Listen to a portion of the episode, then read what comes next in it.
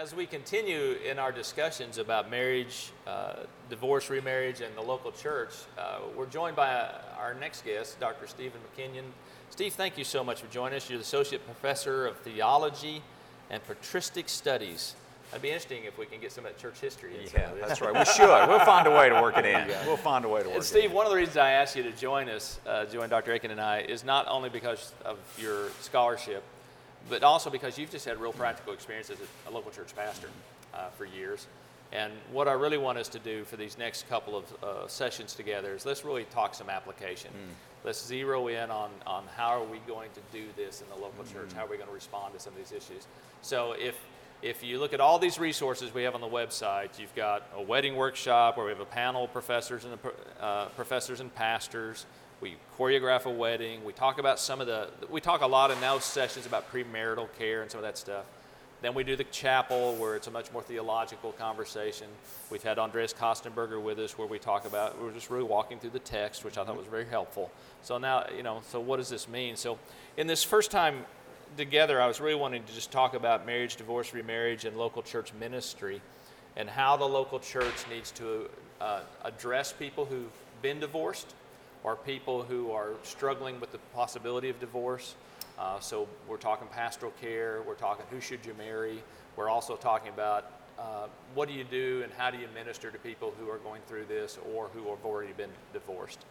And so, and then we need to talk about how do we teach and preach about this a little bit too. So let me break that down for us a little bit. And, and many of these questions that we're addressing come straight from our students. Good. And so these are real life scenarios. So this will be, I hope, helpful.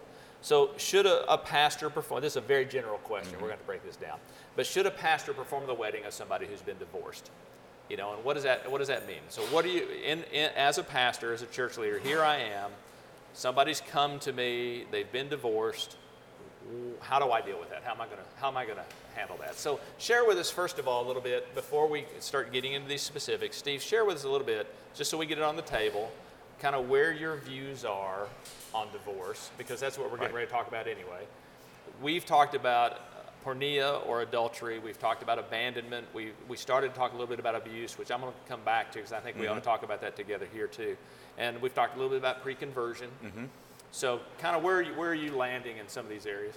So, uh, for me, when you define marriage as uh, as a covenant or an agreement that two people enter into, right.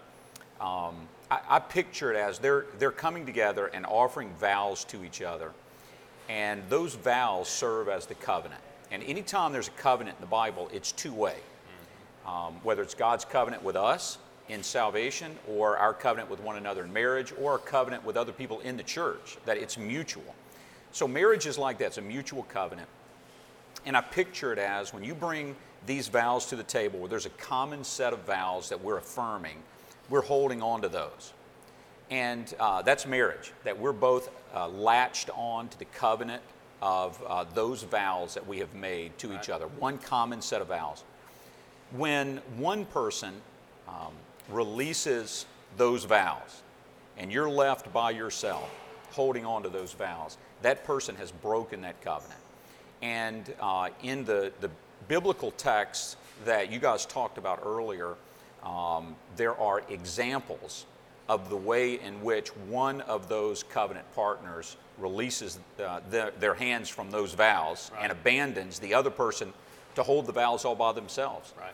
And for me, when that happens, is when the Bible permits, doesn't require, but permits divorce.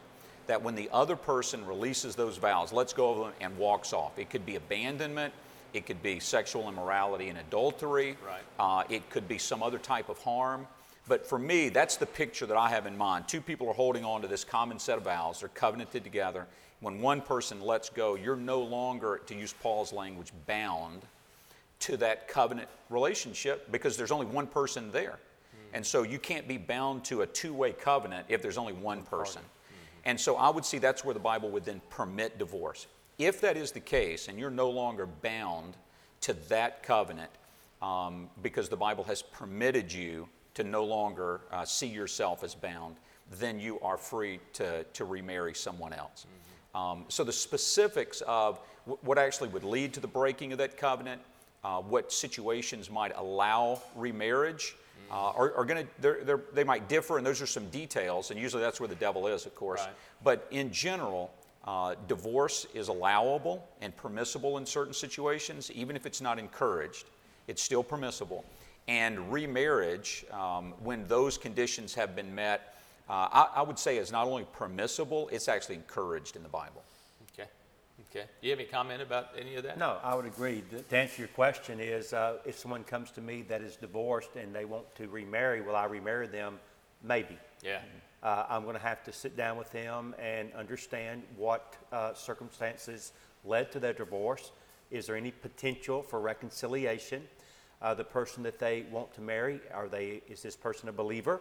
All right. If all of those things fall into line, then at that point, I'm going to treat them like I would any other potential couple for marriage, and we're going to go through premarital counseling. Sure. We're going to have premarital sessions. There are going to be things they're going to read.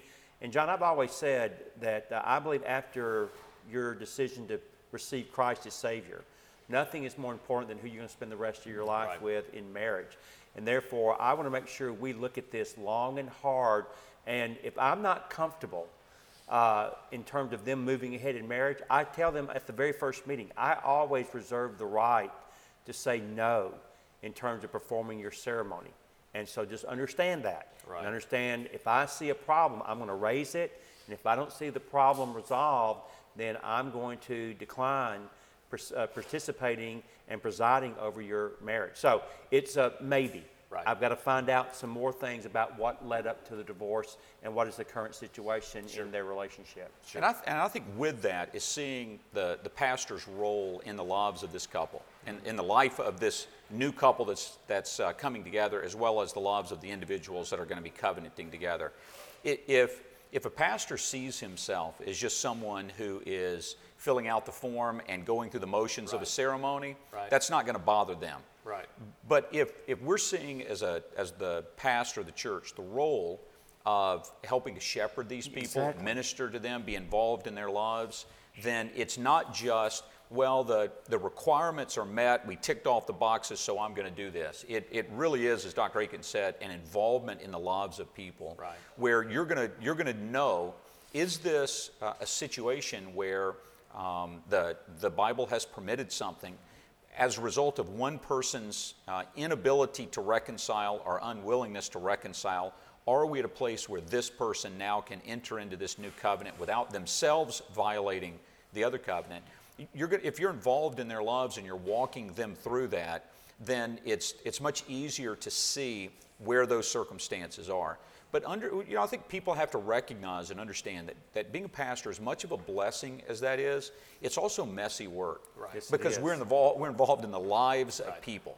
And so divorce and remarriage is not just about checking off certain boxes. It's being involved in the lives of these men and women, Right. some of whom have been hurt and some of whom have hurt other people. Right. And there needs to be genuine gospel reconciliation that takes place. Even if there isn't a reconciliation of the marriage, there has to be a reconciliation of the gospel. And I think we ought to approach it that way. So, from, from my standpoint, I agree exactly with what Dr. Akin said. The answer is maybe. Yeah. Um, if, if certain conditions are met and there is a, uh, an involvement in their lives where gospel reconciliation is taking place, then that can, we can move forward with that. But uh, if it's just, I decided I didn't want to marry this person, I want to marry somebody else, my secretary or whatever, then uh, the answer to that would be no. Yes. But there are instances where that would be not only permissible, in my opinion, but I would encourage that to happen. Yeah. And, and because we're talking about application and messy, you know, and part of the reason that I'm in the role that I'm in here is because of my own practical pastoral experience and some of the messes that I've seen. So, so let's, let me, let me take this to kind of a case study place mm-hmm. and just some word of wisdom recommendations.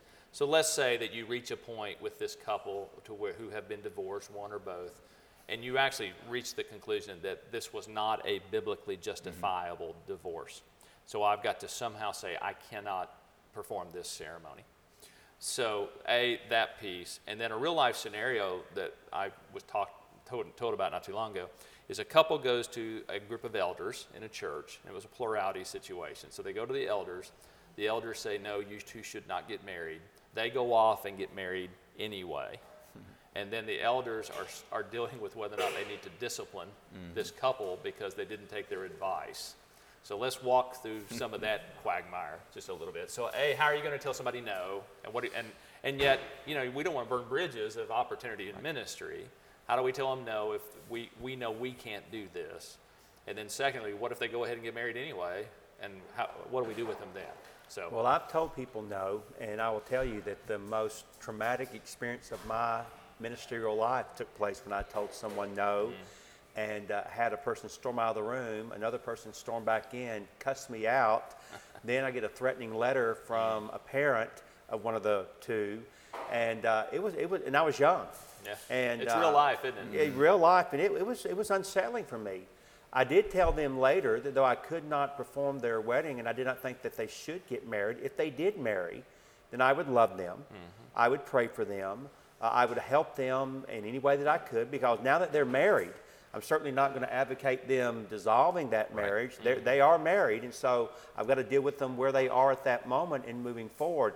That would even kind of come back to this other situation. Uh, would I discipline them?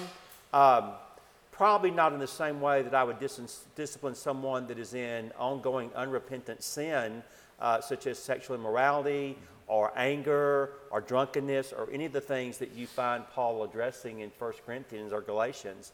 Uh, but certainly, if they want to be a part of our covenant community, we're going to have to have an understanding because you had brought yourself under my shepherding uh, supervision and you just basically violated it. You told me basically stick it in my ear. Right. Well, we're going to have to have a different conversation because we're not going to continue like that. Right. If I'm going to be your pastor, I'm going to be your pastor. And if you're going to kind of pick and choose the spiritual direction and guidance I give you, then basically you probably need to find another shepherd for your soul because I'm not going to serve you very well there because you don't pay attention to what I have to say. Right. And I, I've been in, in a very similar situation where I had to say no and did it the wrong way. And Right. so, good, good lesson to learn from me. Um, it- How'd know, you do it the wrong way? Well, I I had a couple that, that said I knew their situation, and I knew it was a not, a, and not biblically justifiable divorce, uh, but said I'll be happy to meet with you and talk about this possibility of, of, of me marrying you. Part of part of my interest was to be able to share the gospel with them and. Sure. Um, to be able to walk them through and help them to see some things. And I think, and, so in the end, being um, almost giving the appearance of being positively inclined, when in the back of my mind I knew I wasn't positively inclined. I wasn't dishonest. I didn't say I'm going to do this, but I'll meet with you and let's talk about it. And then at the end of several sessions, No. said, no, I'm not going to do this now. Uh, and when I gave my explanation, I don't marry people who are in that situation. They said, well, you knew we were in this situation. What, what did you do? And they were exactly right. It, it was, it was, I was you young. learned from it. And it was exactly right. And here's what, here's, here's the wisdom I think that, that somebody could glean from this. That if, if you have certain parameters for the decisions you're going to make, those need to be upfront. Absolutely. Uh, if you're mo- if you're going into a church and someone doesn't ask, it may be it may be good to talk about that, especially if you have very strict parameters. Right. Uh, if, if your parameters are in the middle somewhere, maybe a different story. But if they're really strict, you may want to bring that up. But if someone comes to you and says, "I'd like for you to consider marrying me," uh, I, I think the wisdom is to say, "Here are the parameters." That if we get to the end of our conversation and I'm not comfortable in these four or five areas, mm-hmm. then I won't do that. Like, like you mentioned before, Dr. Akin, I'll, I want to reserve the right to say no, and these are the types of questions that I need to have answered. It, it's, it's just expectation and reality, mm-hmm. John. It's just recognizing, even if you feel like you've been open and honest with someone, if they don't feel like it, then perception is reality to mm-hmm. them. And, and I think the more communication that we can do as pastors, um, the, the more likely it is that we can, even when there's an uncomfortable ending, that it's a, a much better situation than if, if we just give the impression that everything's fine and then we get to the end of it and, and cut them off. I, I, I think it's better to lay out what the parameters. Yeah. And if, if we can work through these, bec- because I have married people before who w- were divorced in a way that I didn't feel like the Bible allowed that, but the situations were such, and we might talk about some of those situations, but the situations were such where I felt like the, the, the basis of my decision to, marry someone or not were met. Yeah. And, uh, and I think that's why you lay out, you lay out those parameters. If these are the, the- if, if this is the condition, I'm not gonna, I'm not gonna perform the wedding, but I'm happy to work with you and talk, then you're loving them, you're caring for Right. them, and at the end, it's we agreed at the outset. I, I'm not comfortable with this. Let's not move forward with it. Yeah. Um, so I think that's the wisdom. I think on the other side of um, it, me offering my suggestion about two people not getting married, again, if, if that's because of biblical reasons, that's different than, you know, I just feel like because I'm older than you, that maybe your personality doesn't fit with her personality or, or that sort of thing. Um, if, they, if they disagree, maybe their parents have suggested, well, we think you guys can get married. Maybe they've walked through that, they've worked through it. That's different than saying there's some biblical reasons I think you shouldn't get married. Right. And um, on, on both instances, there's probably need for some conversation to say, now help me to understand what, what did I see wrong? Right. I had some reasons why I thought it wasn't best for you to get married. You felt differently. Let's talk through this. If you're going to be a part of this That's good word. church, I need to know where you are. You need to know where I am. But if it's if it's there were some biblical reasons why you shouldn't, and you just ran off and did that, then those conversations become much more stark and uh, there's a uh, and serious because those are spiritual matters, not just personality or not just opinion or even not just wisdom, but those are those are spiritual Sure. matters that I think you want to take into consideration. Yeah, that's good. And this is a good start. So let, us take a quick break here, and then what I want to do is we're going to come back in kind of our next session. Let me, and we're, I want to come back to these experiences. Mm-hmm. I think it's really good. So, but let's go and let's talk a little bit about the leadership issue in church life and how divorce Okay. deals, you know, messes with that. If we're talking messy, and and then we're going to talk about some real life experience after that. So let's take a quick break.